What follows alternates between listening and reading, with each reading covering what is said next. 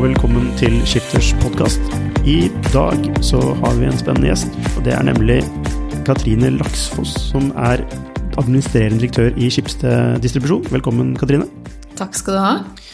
Kan du kort fortelle hvem du er, og hva Skipsted distribusjon er? Ja, jeg er Katrine. Jeg uh, har um, jobbet med logistikk mange år i livet mitt. I Posten Bring og nå i Skipsted. Uh, jeg har vært i Skipsted i seks år. Uh, og kom dit når man samlet distribusjonsvirksomheten i Skipsted sammen til én en enhet i 2013. Um, og sånn ellers så har jeg tvillinger på syv år hjemme. jeg har bodd ganske mange år i utlandet. Så jeg snakker flere språk og er opptatt av hva som skjer internasjonalt. Ja, Hva er du mest opptatt av? Akkurat nå så jobber jeg mest med, hva som skjer innenfor mitt arbeidsområde. Amazon skift mot nye løsninger utenfor Norge for å se hva vi kan ta med oss her. Men Skipsted distribusjon, hva er egentlig det? Altså, Skipsted distribusjon har distribuert aviser siden 1860. Um, og vi har to store driftsselskaper som gjør det. aviser distribueres hjem til norsk befolkning hver dag, syv dager i uken. Samtidig så har vi all distribusjon for Dagbladet VG, som går til butikk hver dag. Så vi kjører til nærmere 8000 forhandlere hver morgen. Så vi distribuerer egentlig aviser hjem og til butikk, og det er der vi egentlig kommer fra. Og så har vi de siste årene vokst på veldig mange nye tjenester som vi har puttet på toppen av den distribusjonen. Ja, og for det er litt essensielt her. For dere kjemper jo en kamp mot klokka. Mm. Fordi papiraviser er jo i ferd med å kanskje dø ut på en eller annen måte. altså i hvert fall Det går gradvis mot en død. Så kan man, si, kan man stille seg spørsmål hvor, hvor lang tid det tar. Men, men, dere har innsett det og jobber nå med å finne nye forretningsområder. Stemmer det? Det gjør det. Og, og, da jeg kom til Skipsted distribusjon, så hadde man brukt medieøynene veldig lenge med å se på denne fallende kurven av aviser og lurt på er dette på en måte en slow death av vårt distribusjonsnettverk. Og så sa jo vi det at ok, når digitale aviser vokser, så er det også noe annet som vokser, og det er netthandel. Um, og så hadde vi faktisk et defining moment tidlig sommeren 2014 hvor vi sa at ok, vi har avisdistribusjon, hvorfor kan ikke vi gjøre pakkedistribusjon? Og etter det så har vi bare gjort det. Ja, og Hvordan fungerer pakkedistribusjonen deres? Um, pakkedistribusjonen vår fungerer sånn at vi legger den rett på avisdistribusjonsnettverket. Uh, det høres jo supersimpel ut. Uh, det har gått uh, egentlig veldig bra. Men det er noe som er litt komplisert i det, og det er det at avisdistribusjon er veldig enkelt. Det, de har ikke noe navn, de fraktes rundt i bulk, det går fort. Men alt det som er komplisert, det løses på baksiden i systemer og teknologi. Og det systemet eier vi selv, det utvikler vi selv. Og det vi fant ut, var at ok, greit, hvis man klarer å levere en avis, så klarer man å levere en pakke, men vi må ordne alt i systemene. Og alle våre bud de har en e-budbok, kaller vi den. Det er en webbasert uh, applikasjon type, som de har på telefonen sin. Så de vet eksakt hva de skal levere hvor til alle folk de besøker hver natt. Og Derfor så var det på et vis ganske enkelt for oss å legge pakker inn. fordi sånn elektronisk så har vi plattformen, og alle bruker den. Samme plattform hele Norge. Um, men så måtte vi jo lære opp 4000 mann, da til å levere pakker. Og det, jo, det tar jo litt tid og etc. Så vi begynte i 2015. Og da hadde vi 53 000 pakker med oss gjennom nettverket. Men det er nå de 10 000 første som er de vanskeligste. Og i år så, så runder vi nok 8 millioner. Mm. 8 millioner pakker? Ja. Nettopp. Mm. Um, og deres unike verdiforslag er jo det at dere leverer det på døra, ikke sant? og at dere leverer det på morgenen. Ja, altså Det er kanskje to-tre ting. Det som er spesielt med avisdistribusjon, er at VG er ferdig printa på trykkeriet klokka 24. Og så er det ute i alle mulige forhandlere før klokka 6. Så vi jobber ekstremt ekspress. Veldig raske. Vi er overalt i Norge. Og vi leverer Altså, vi skjønner jo ingenting av dette med at man ikke skal få avisen din på dør. Vi ønsker at alle skal få avisen helt på dørmatta. Og vi tenker jo at det er der alle pakker også skal leveres i fremtiden. Ikke nødvendigvis på dørmatta, men at det blir et sikkert leveringssted hjemme hos folk. Vi tror ikke at folk er så opptatt av å gå i en butikk og hente en pakke. Handler man på nett, så er det et eller annet ulogisk å skulle gå til en, en butikk for å hente den igjen. Ja, er det det? Altså, er, mener du at det er en pain point? At folk uansett skal innom butikken og så plukke opp en pakke? Ja, altså etter hvert så Altså i dag så er det mye dagligvarebutikker som, som har pakker eh, for utlevering, men etter hvert så begynner vi å handle dagligvarene våre også på nett. Eh, og hvorfor skal vi da innom en butikk? Eh, I dag så er det også sånn at eh, eh kanskje 8% av det vi handler, eh, handler vi på nett. Og det er kanskje noe du skal hente én gang i uken, men hva når det blir ti ganger i uken? Hvor mange steder skal du innom, og hvordan skal du styre det i kalenderen din? Mm. Jeg vil jo også anta at det er en del pakker som kanskje ikke får Jo, du får, alt får vel plass på dørmatta, eh, men ikke, ikke sant? Mm. Nemlig. Du får ikke post i postkassen, helt enig. Og i dette punktet hjemme hos folk, enten det er innenfor en dør, som Posten da har startet med, eller om det er utenfor døren din på et sikkert punkt, det kommer helt sikkert til å endre seg. Det tar litt tid, men det vil endre seg. Ja, for hvis du skal få en pakke med posten i dag, så må du ofte betale en eh, ekstra sum for å få den hjemlevert. Mm. Er det stemmer det? Eh, det er noen sånne løsninger at hvis det har kommet til et postkontor, så må du i hvert fall betale noe ekstra for å få det videre. Eh, og der er jo ikke vi. Vi ønsker jo hovedsakelig å levere hjem til folk, vi. Eh, og vi, forstår at det er et pain point at, at, man må være hjemme, men det må man ikke hvis det finnes en sikker løsning. Ok, det må du forklare. Det Altså Hvis man har en sikker eh, Om det er en boks eller kjølsval eller en garasje eller bod eller hva det nå skal være, så trenger man jo ikke å være hjemme når varen kommer. Eh, det vi har i dag, er jo god informasjonsflyt på når en vare skal komme. Da vet man det jo. Ja, men Tilbyr dere altså det å legge pakken innenfor døra? og sånt, den type ting? Vi er ikke innenfor døren, vi er innenfor veldig mange dører i fellesboliger. Mm. Og da legger vi jo en aviser og pakker på, og mat, altså morgenlevering, på dørmatta til folk inne i flerbolighus. Mm. Så det er klart at vi er jo innenfor dører, vi òg, men det er andre typer dører. da. Ja. Mm. Du, La oss snakke litt om disse oppstartsinitiativene deres. Mm. Eh, dere har jo eh, altså Det er jo Helt hjem er vel bygd opp. Morgenlevering. Ja. Eh, Svosj. Ja. Meg til deg. Meg til deg, Hva er det for noe? Uh, meg til deg er en C2C-tjeneste hvor jeg kan sende en pakke til deg. Um, eksempel du kjøper noe av meg på Finn. Uh, og så kan du bare booke pakken på nett, skrive en kode på den, legge den utenfor døren. og Vi henter den med avisbudnettverket på natten, uh, og så kommer den til meg. Og det gjør den raskt. Ok, Hvorfor, hvorfor kaller dere egentlig ikke bare alt sammen for helt hjem? Nei, Foreløpig så um, ja, Vi lurte på om vi skulle gjøre det, og det lurer vi fortsatt på. det jobber vi veldig mye med. Vi ser at vi har mange merkevarer nå. Vi har litt ulike eierskap i avisdistribusjonen i Norge. Um, Skipsted har ca. 40% totalt sett av distribusjonen. A-media har 40% og Polaris Media har ca. 20% Vi jobber utrolig godt sammen. og Så har vi litt forskjellig eierskap i noen selskaper, men her, dette må vi se på. Det innser vi også. Ja, Det siste initiativet deres er jo Source. Ja. Uh, og det er en spennende tjeneste. Uh, dere har jo selv snakket om Amazon i forbindelse med den tjenesten. Hva er Svosj? Altså Svosj er et eh, forbrukerabonnement på frakt, sånn som det er i dag. Eh, hvor forbruker betaler 29 kroner eh, og får da gratis frakt med de partnerne som er med med Svosj. Partnerne de får noe lavere pris, men de får også tilgang på en da større etter hvert medlemsmasse brukergruppe, som vi tenker at kommer til å handle mer hos dem enn andre steder, fordi de vil utnytte abonnementet sitt. Så det er en tosidig plattform. Uh, og vi har jo lansert den for uh, ca. fem uker siden nå uh, i Norge. Men det er jo bare begynnelsen av hva Sors er. Hvor mange har registrert seg på Sors? Ja, de tallene endrer seg mye hver dag. de siste tallene jeg hadde, var 13 000 medlemmer. og omtrent samme antall pakker. så det har egentlig flyttet seg mye bedre enn det vi hadde trodd. Ja, For er det bra eller dårlig? Vi mener jo at det er veldig bra. Men fordi man får, første måned får man jo gratis. Det vil si man får da ja. gratis levering rett på døra. Ja. Er det ikke da veldig enkelt å Altså er det, Kan du kalle en, en av disse da for en, en ekte bruker?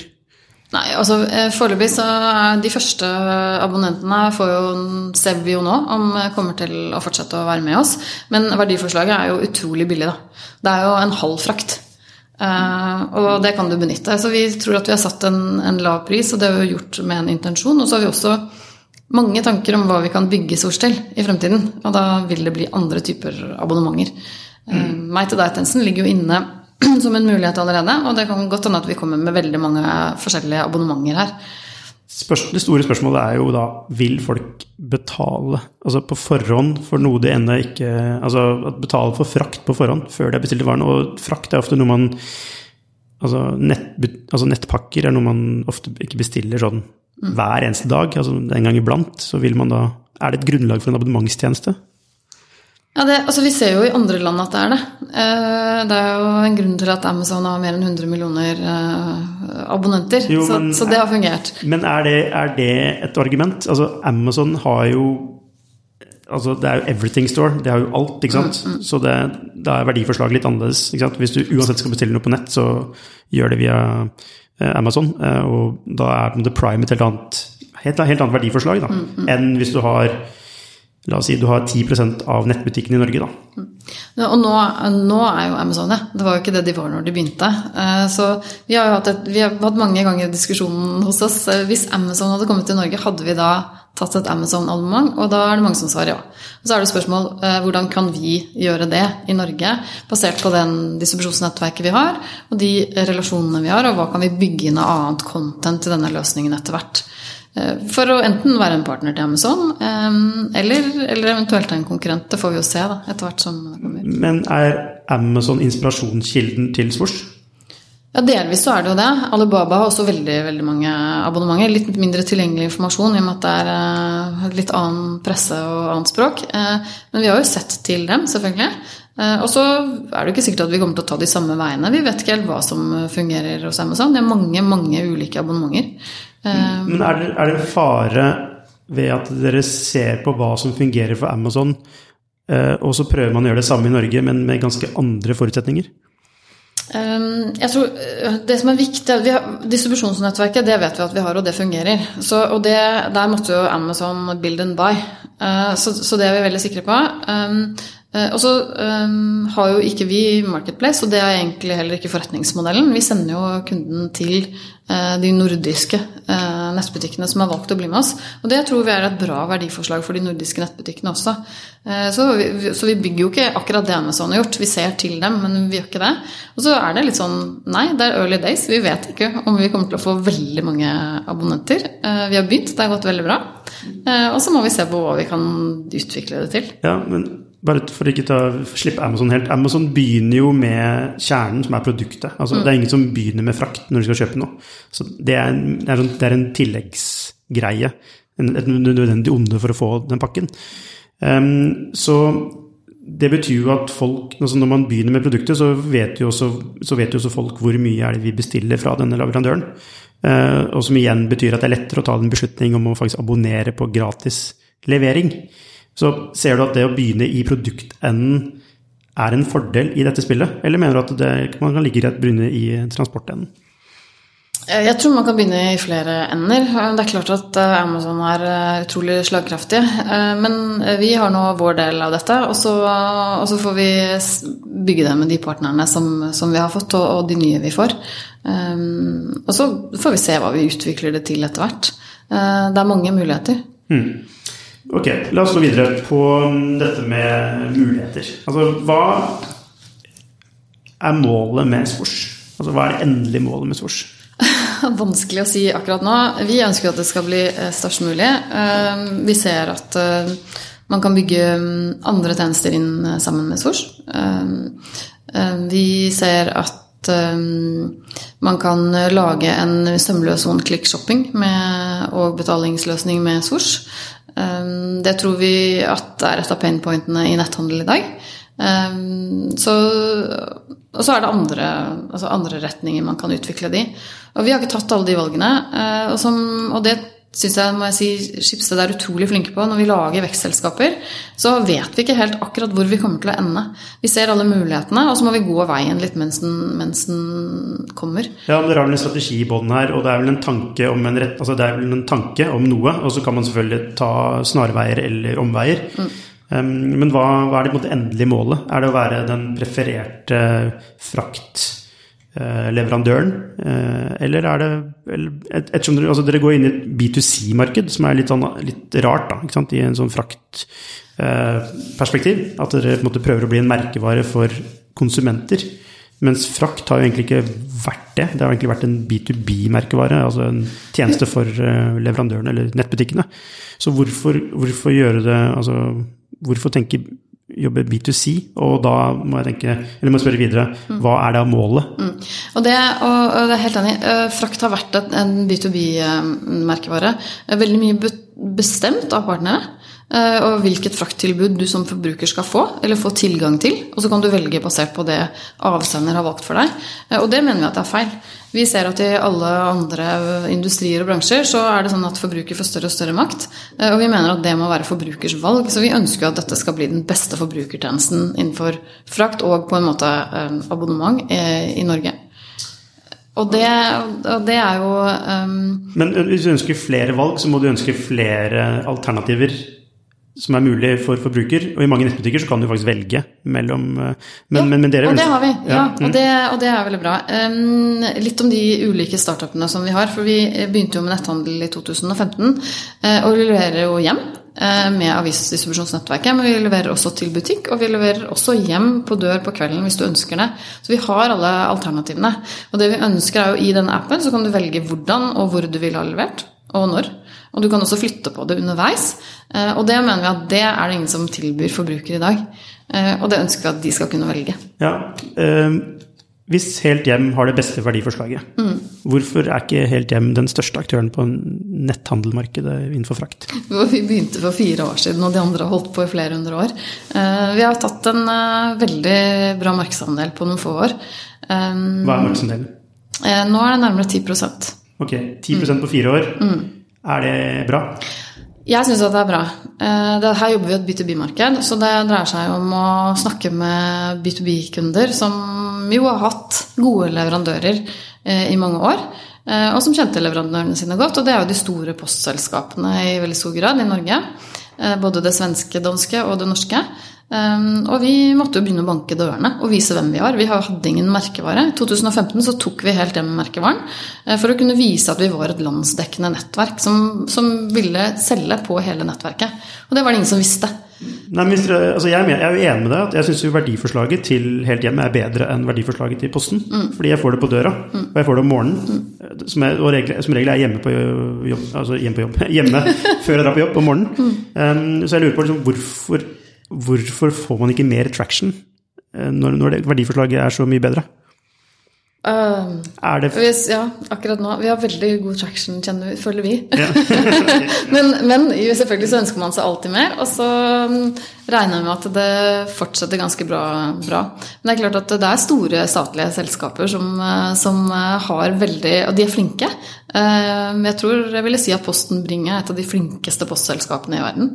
Så det er en verdig konkurrent, kan man si. Og, og de hadde jo alle relasjonene. Det hadde ikke vi. Vi kommer fra mediebransjen. kommer fra et helt annet utgangspunkt. Ser du at Posten har noen eh, eh, putter noen barrierer i markedet som gjør det vanskelig for konkurrenter å komme inn? Er det, noe, er det noe Posten bruker der? Jeg tror ikke jeg skal snakke så mye om det, men det er åpenbart at de er bevisst rollen sin. Eh, det er de. Og så er de for så vidt også en veldig ordentlig konkurrent. Det er ikke noe negativt å si om dem, men ja, de, de er store og og, og, vet hva de skal gjøre. Ok, Tilbake til hvor dere ønsker Svosj skal bli. da. Hva, hva, er, hva, er en, hva, kan du, hva, kan man tenke seg at Swoosh er om fem år? Uh, man kan tenke seg at det er eh, der du går for å handle. Um, Så blir selve interfacet til å handle? Ja, det kan man tenke seg. Ja, at det er en one click shopping, uh, men, og at det er der du får alle de merkevarene som du ønsker å handle med. Men, og Det er jo da kampen om grensesnittet, som er en veldig sånn uh, typisk kamp i egentlig alle B2C-industrier. Mm. Men betyr ikke det da at dere vil konkurrere mot de som er partnerne deres i dag? Ja, og det har vi, vi har møtt noen få partnere i denne dialogen vi holder på med. Vi har jobbet med Sosh i to år, uh, som har vært litt redd for det. Men vi sender jo kunden rett ut i den nettbutikken. Og jobber egentlig med at de nettbutikkene, i hvert fall nå, får trafikken inn hos seg. Eh, og det er veldig annerledes enn det Amazon har gjort. Eh, de mm, lager jo sine private labels og, og konkurrerer med, med, leverandørene sine. Eh, det, kan, det, kan, jo også dere gjøre. Vi kan, vi kan gjøre det. Det er ikke en, ikke en, strategi vi har lagt nå. Nei, altså, men man må jo legge strategien i ulike etapper. Ja. ikke sant? Men altså, hvis dere får den traction og får den prefererte, altså blir den prefererte startstedet for online shopping, mm så betyr det at dere også har en del makt til å kunne definere regler. Altså Vi har Facebook som endrer algoritmer etter hva som er bra for Facebook. Tror du noen av leverandørene frykter at, okay, at dere sier nå at ja, men vi har ikke planer om å gjøre det, men hvis dere da kommer i posisjon til å kunne gjøre det, at dere faktisk da vil vurdere å gjøre det? Um, jeg har hatt veldig få sånne dialoger. Uh, det er ikke mange som har spurt om det. Og så er det jo litt sånn hva er alternativet, da? Er det Amazon? Uh, eller skal man jobbe med oss? Og det er klart at sånn som vi er nå, så er det et startup, og da kan man jo være med å påvirke hvis man er store partnere. Så det jeg føler at vi jobber godt med partnerne nå. Nå er det veldig tidlig early days, da, det må jeg si. Eh, det er liksom sånn, Vi har jo flere eh, Vi har helt eh, Hjem Netthandel, som er et selskap vi har hatt i fire år. Vi har Morgenlevering, som vi har hatt i fire år. Vi har Meg til deg, som vi har kjørt nå i halvannet år. Eh, og så har vi Swoosh, som er på en måte rett ut av krybben. Det er klart at det er early, early days. Mm, men, men, eh, det er en, en investering som Schibsted tar, og som vi, som vi, eh, satser på. Og det er jo forankret høyt oppe i Schibsted. Mm. Ja, og, ja, det er forankret høyt oppe i Schibsted. Og um, Kristin Skogelund har jo sagt ved flere anledninger at når hun begynte i Skipsted mm. igjen um, Eh, så snakket hun med en del nøkkelpersoner, og en av de var deg. Og, og hun sa at det var en, en, av de mest inspirerende samtalene hun hadde hatt. Eh, hvorfor tror du det? Eh, jeg, ja, jeg, har ikke spurt Kristin om det, det burde jeg kanskje gjort. Men Kristin hadde en kunnskap om distribusjonen da hun forlot Aftenposten for en del år siden. Og så kom hun tilbake og møtte meg og hørte om reisen vi har tatt. Og den er nok veldig annerledes enn den hun kanskje tenkte. Um, samtidig så har vi de beste folka og en utrolig kul gjeng, så jeg tror at hun bare kjente at vi har energien. Og vi, vi, føler at det er lett. Vi har fått til en masse ting vi ikke trodde vi skulle få til. Uh, så jeg tror hun egentlig ble litt sånn blown away av, av, at it makes sense å gjøre mer business på denne distribusjonen vi har. Uh, vi kommer fortsatt til å ha aviser i mange år fremover, og da må vi gjøre noe smart med det distribusjonsnettverket. Eh, og at vi var på veldig god vei og hadde fått til veldig mye. Eh, og så har vi en del av de businessene som, gror, som gror mest i Skipsted akkurat nå. Eh, I min linje, da. Så jeg tror det egentlig er det som gjorde at hun, hun ble overrasket. Hvordan balanserer du det med, altså det med altså kjernebusiness, som, mm. altså med papir, mm. og det med nye businesser? Da? Hvordan, hvordan balanserer du det i hverdagen? Kjempe, kjempegodt spørsmål. Ehm, vi har veldig flinke ledere på den, den, gamle businessen vår. De har vært med hele veien. De har vært med rundt bordet i alle de defining discussions vi har hatt. Når vi har sagt at nå skal vi gjøre noe nytt, nå skal vi gjøre dette. Eh, det har vi gjort når vi skulle satse på netthandel, vi har gjort det når vi skulle gjøre morgenlevering, vi har gjort det når vi gjorde meg til deg, vi gjorde det nå når vi skulle gjøre Swoosh. Eh, og da satt alle rundt bordet. Så alle er med, eh, og da blir vi enige om at dette skal vi gjøre. Um, og for meg så jobber jeg aller mest i min posisjon med forretningsutvikling og strategi. Um, jeg jobber jo på tvers av på en måte tre eiere i Norge, selv om jeg er ansatt av Skipsted. Um, så jobber Skipsted kanskje mer med forretningsutviklingen, og de andre mer med driften. og Derfor så føler jeg at jeg er nødt til å jobbe veldig mye med forretningsutvikling. Så jeg tipper at kanskje 80% av min tid er ned, uh, og 20% er mer mm, ivareta driften.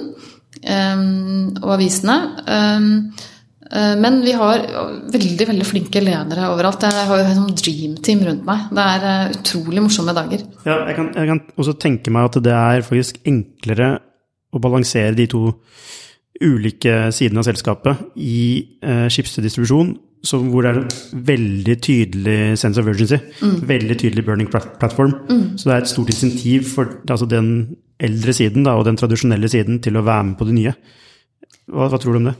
Ja, absolutt. Og så tror jeg jo at postselskapene også har en ganske sterk burning-plattform. Eh, post faller jo mer enn aviser i volum. Um, men når det er sagt, så tror jeg det er denne fantastiske altså kulturen i Skipsted. Um, som ny leder når jeg kom inn i Skipsted, så følte jeg med en gang at alle stolte på det jeg sa, fordi de mente at jeg kunne mitt fagområde, og det kan jeg jo. Eh, men man stoler på, man skjønner dette med vekstselskaper. Man skjønner at man må ta en, en, risiko. Eh, man skjønner at et vekstselskap kan endre retning litt underveis. Eh, og man lar folk holde på og, og tenker på en måte hvordan skal vi skalere business. Og det har jeg ikke sett noe annet sted. Er, jeg vet ikke om du kjenner et annet industrikonsern som vokser på den måten Skipsted gjør, men jeg tror det er ganske unikt. Og for meg så var det litt sånn jeg traff DNA-et mitt litt når jeg møtte Skipsted. Det er utrolig gøy å få lov. Eh, ja, altså det, det, er jo mange selskaper hvor man får lov til å gjøre ting, og som, som lager nye, spennende produkter. og så gjør Schibsted også det. så jeg vet ikke om det er sånn superunikt, men, men, men, men Schibsted har bevist at de har, de har, klart å lansere nye tjenester. Mm. Samtidig så er jo Schibsted Schibsted, og det er jo, det er jo en en, en, eh, gammel organisasjon som har drevet tradisjonelt med avis, som også har gått over på da, rubrikk, og som nå har skilt ut betydelige mengder av den internasjonale virksomheten. Mm. Eh, og nå fått en, et, et nytt chipsted og en ny strategi. Føler at, hvordan føler du at det påvirker din, din arbeidsplass? Altså med den nye strategien nå versus det som var tidligere, hvor Schibsted var alt mulig og store internasjonale operasjoner? Um, Skipsdistribusjon har virksomhet i Norge og, og i Sverige. Um, og vi har større fokus mot dette markedet nå enn det man kanskje har hatt i perioden før. Um, samtidig så har Skipsdistribusjon blitt flyttet helt til Skipsted-organisasjonen. Uh, vi lå ute på en måte nede litt i en linje, og nå sitter vi i det som er vekst, next. Eh, divisjonen i Schibsted, så man satser på Schibsted-distribusjon. Så vi har egentlig blitt løftet opp og frem etter at Kristin kom, og fått eh, veldig mye større mandater og muligheter. Um, og så ser man, og det, det som jeg syns er aller mest spennende akkurat nå, at ja, vi jobber B2C, men vi jobber også C2C. Vi setter fokus på sirkulærøkonomi, vi setter fokus på, på bærekraft. Um, vi har veldig bærekraftig måte å levere avisene på. Um, vi går i snitt eh, mindre enn 100 meter per pakke. Når du skal hente en pakke et annet sted, så bruker du eh, i snitt mye mer enn det. Og, som oftest så kjører du. Um, det er bra. Samtidig så bygger vi plattformer med alle sirkulære, sirkulære butikkene, type Ties og Repairable, Bookies Eh, vi prøver å jobbe, lage sånn sømløse one-click shopping-grensesnitt på C2C, og det er ganske komplisert. Eh, men det får vi lov til, og vi jobber jo hardt med Finn også. Vi har Finn levert-tjenesten, som eh, er en meg til deg-tjeneste. Hvorfor heter ikke den Helt igjen? Nei, Det kan godt hende at den kommer til å hete det. Altså, ja, for Det virker for meg som at altså, brandingen deres er veldig ja. Dere har forskjellige brands, og det, det skaper egentlig litt liksom forvirring for forbruker, spesielt når det er når dere prøver å skape denne sømløse opplevelsen og knytte noen spesielle verdier til disse brandene. Mm. Så hvorfor ikke bare samle alt i, en, eh, i ett brand og ha ulik funksjonalitet, istedenfor at hver funksjonalitet har et eget brand? Mm. Og det, vi, vi, diskuterer det. Um, helt hjem er jo egentlig leveringsnettverket. Vi hadde ikke noe brand. Vi fant ut at det er bedre å bygge ett enn en flere den gangen. Um, men det eies av både Skipsted Amedia og Polaris til evig, evig tid sammen. Og så er det noen av disse andre selskapene, som da eies bl.a. Sfor, som eies 100 av Skipsted eh, per nå. Og så må vi se litt på hvordan vi skal gjøre det der fremover. Eh, Ser du at eierkonstellasjonen påvirker brukeropplevelse? For i dag så tror jeg ikke den gjør det. Vi har lik kvalitet på helt hjem hele landet. Vi jobber helt på samme måte. Det er helt lik IT-løsning. Vi kapitaliserer på det. Eh, så jeg tror ikke forbruker gjør det, men vi ser at Eh, at Sors og Helt Hjem plutselig går litt sånn uh, ved siden av hverandre. Ja, og så må vi ta litt tak i det. Det er det som er poenget mitt. altså Eierkonsentrasjonen som resulterer da i en kanskje ikke-optimal brandstrategi, som igjen resulterer i at det blir vanskelig for kunden å forstå de ulike brandene. Så ser du en link mellom eierkonstellasjon og merkevarestrategi. vi får se. Uh, vi får se hva vi gjør med det. det uh, også dette med sømløs opplevelse. Bare inn i det. Fordi det er jo mye lettere å styre en, eh, en god opplevelse mm. når du eier hele verdikjeden. Mm. Altså fra mm. produkt mm. til levering, f.eks. Mens dere tar av det siste leddet. Uh, bare et, lite eksempel fra meg selv. Jeg har mm. faktisk selv registrert meg på Swoosh eh, og bestilte noe fra Stormberg, var det, på en lørdag. Og jeg fikk ikke varen før på onsdag. Jeg hadde forventet å få den på tirsdag, mm. og jeg vet at dette ikke var Svors sin skyld. Mm. Fordi um, jeg er helt over snittet opptatt av det. Det var liksom Stormberg sin skyld, egentlig. Men det er jo Svors, eller da faktisk var det Helt Hjem som var den som kommuniserte med meg. da. Så Svors var egentlig bare usynlig for meg når jeg fikk det var liksom, Jeg fikk en melding fra Helt Hjem. Så det var én ting. altså Jeg bare, ja, jeg bestilte med Svors, men får Helt Hjem. Ok, greit. Men jeg får pakken en dag seinere enn forventet. Det er, liksom, det er sånn dårlig kundeopplevelse, og jeg vet det ikke var deres skyld. Men det var, og det, når du ikke har kontroll på hele verdikjeden, så er det krevende å være um, en, en, avsender av god kundeopplevelse. Ser dere den problemstillingen? Absolutt. Um, og det er jo, Vi har jo ikke kontroll på lagrene til de butikkene. det er klart at Vi har jo valgt å jobbe med partnere istedenfor å ha alle disse varene på lager selv. Um, Amazon hadde også det i begynnelsen. Um, vi må nok uh, se på hva man skal gjøre med det. Og, og, det kan også dreie seg om å stille krav til de kundene om hvor fort dette skal gå inne på et lager. Fordi logistikkjeden har vi ganske god kontroll på. Vi vet eksakt uh, når uh, disse pakkene kommer frem, egentlig. Uh, vi er litt redd for å kommunisere det nettopp fordi vi ikke har kontroll på det leddet. Eh, og så får vi se hva vi gjør med det. Um, hva kan man gjøre med det? Ja, man, kan gjøre det på, altså man kan stille krav til, til, de som, eh, til, de som, har varene, hjelpe dem. Uh, vi har eksempelvis noen kunder som, som vi henter opp i Stockholmsområdet klokken ett. Og varene er fremme hos deg før klokka sju hjemme hos deg neste morgen. Så da har vi på en måte hjulpet til med å, å få hele flyten opp å stå. Um, og jeg tror at dette her er jo forbrukeropplevelse. Forbrukerne må få det de ønsker i fremtiden. Og da vil eh, disse lagerne også kanskje ikke stenge klokka Det du var utsatt for, var vel et lager som stengte klokka fem på en fredag, tenker jeg. Mm. Ja, eh, det er bare er det, tror, du det, tror du det er faktisk ja, Du, du vil si ja til det, selvfølgelig. Eh, men, men, noen mener at det ikke er mulig å skape den beste kundeopplevelsen så lenge du ikke styrer alle leddene i en verdikjede. Skjønner du det argumentet? Ja, jeg kan skjønne argumentet. På den andre siden så ville man kanskje også for fem år siden sagt at det er helt umulig å, å lage et helt hjem i Norge fordi eier, det er ingen som eier logistikken fullt og helt for hele landet. Eh, og de som kjøper logistikk i Norge, de kjøper for hele landet fordi Norge er et ganske på en måte lite land i antall, eh, antall kunder.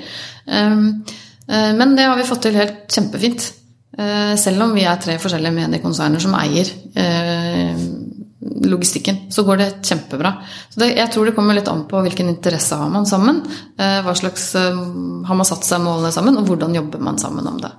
Jeg tenker at Nordiske nettbutikker, hvis vi skal tåle konkurransen med et Amazon, så, så må du jo legge om, da. Mm, men jeg vil være enig i at det er enklere med en 10 eierandel og begrenset antall aktører som er inne på plattformen, versus at dere faktisk er på Amazon-størrelse i Norden. Da. La oss si dere har 100% av markedet, eller la oss si det er 50% av markedet. Skalerer det? Vil du si at det skalerer? Ja, nå er ambisjonen å få mer enn 10 av markedet, da.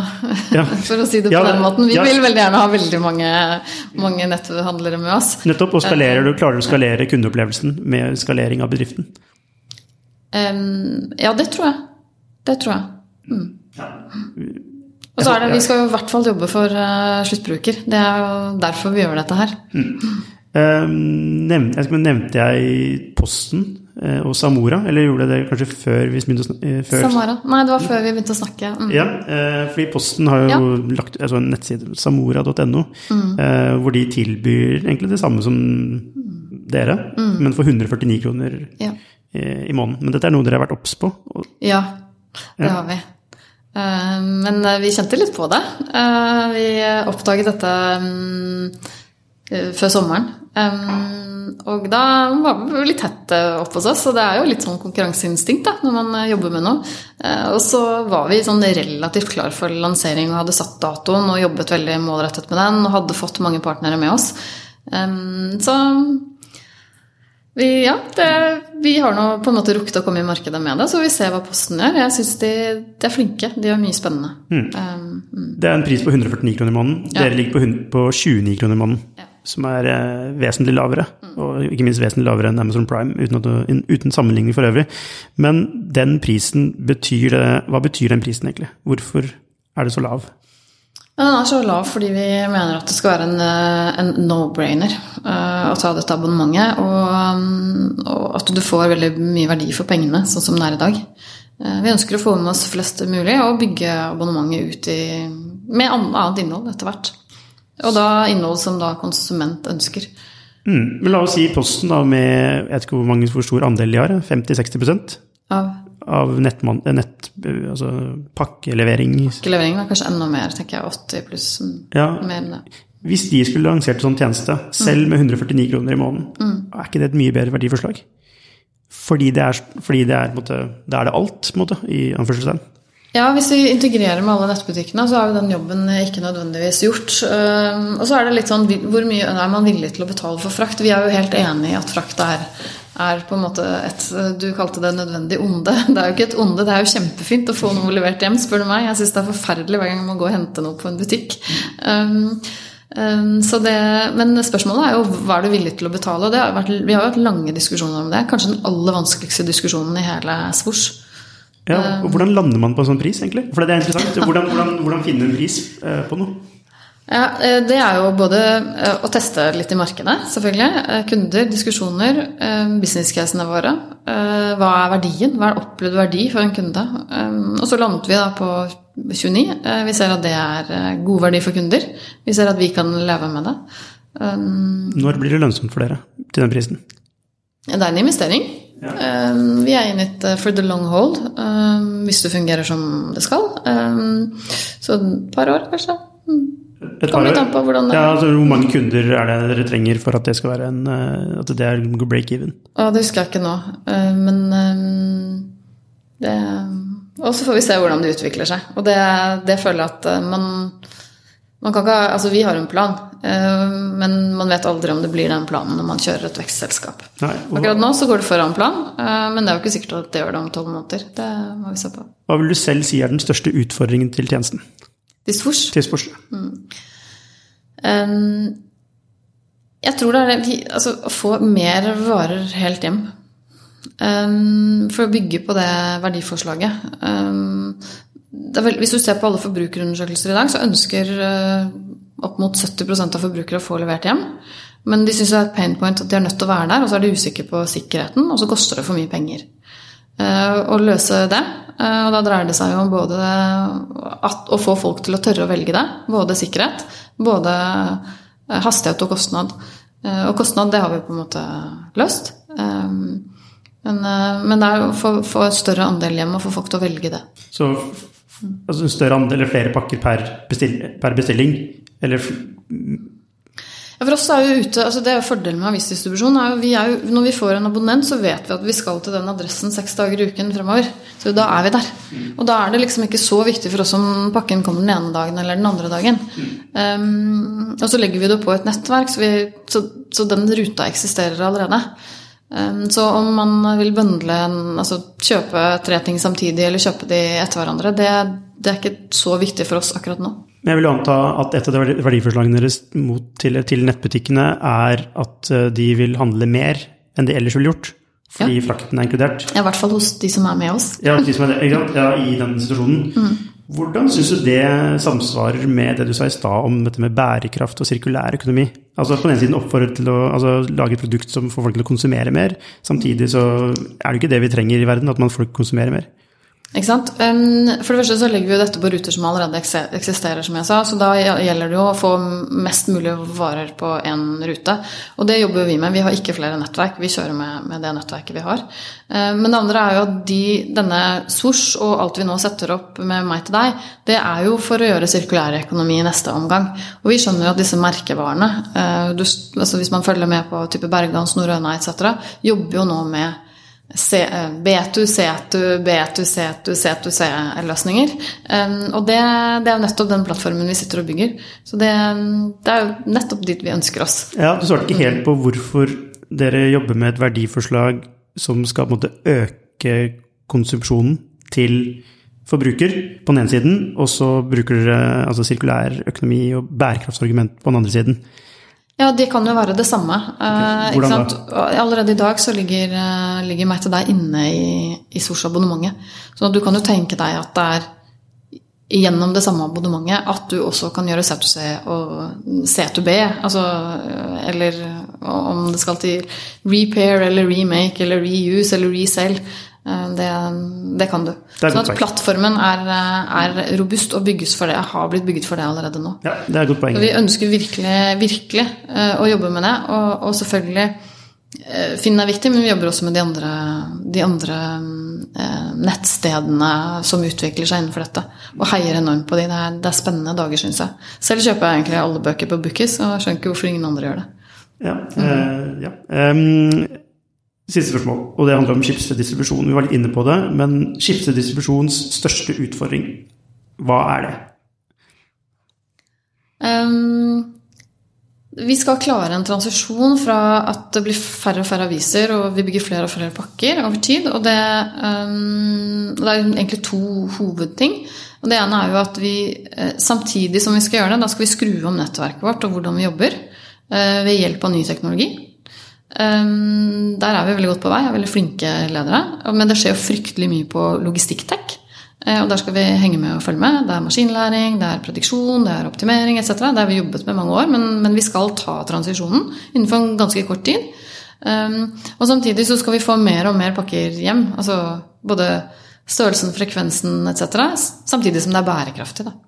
Det er, det, er, det er, ordentlige logistikkoppgaver. Det er ikke bare salg og bygge nye, nye salgsselskaper, men tunge logistikkoppgaver i, i, det vi holder på med. Ja, for er det sånn, er det sånn er det på altså Når man kjemper klokka, er det, sånn, er det en tidsfrist? Altså, dere må klare å omsette for mer i nye tjenester på et eller annet tidspunkt, eller så er det kaputt? Eller hvordan det kommer litt an på hvordan det utvikler seg med aviser. Jeg, da jeg begynte i Schibsted i 2013, så var man jo sikre på at man ikke skulle ha noe særlig papiraviser om to år. Eh, men den horisonten er blitt utvidet hele tiden, og nå er det ikke så veldig mange i mediebransjen som tenker at det ikke blir aviser. Man bare tenker at det blir en annen form og en annen frekvens på sikt. Eh, så eh, Og det vil ha noe å si for dere? Ikke sant. Det har voldsomt å si for oss. Så vi jobber jo Det som er bra, er jo at de er eierne våre, så da har vi en veldig god dialog og snakker mye sammen. Og, og, sånn som det ser ut nå, så er det sånn at aviser Det går Altså, ja, det går nedover, men det går for så vidt også overraskende bra mange steder. Det, det, er, det er spennende. Veldig spennende. Hva tror du, da? Hva er sannsynligheten for at uh man får til å snu skuta før det er for seint. Det er klart vi klarer det. Vi har klart alt vi har prøvd hittil. Dette får vi til. Eh, alle skal i hvert fall gjøre sitt beste. Eh, og det spruter energi oppi annen etasje over gata her. Um, så vi kommer til å gjøre alt vi kan tenke på. Trine Laksfoss, tusen hjertelig takk for at du kunne være gjest i vår podkast.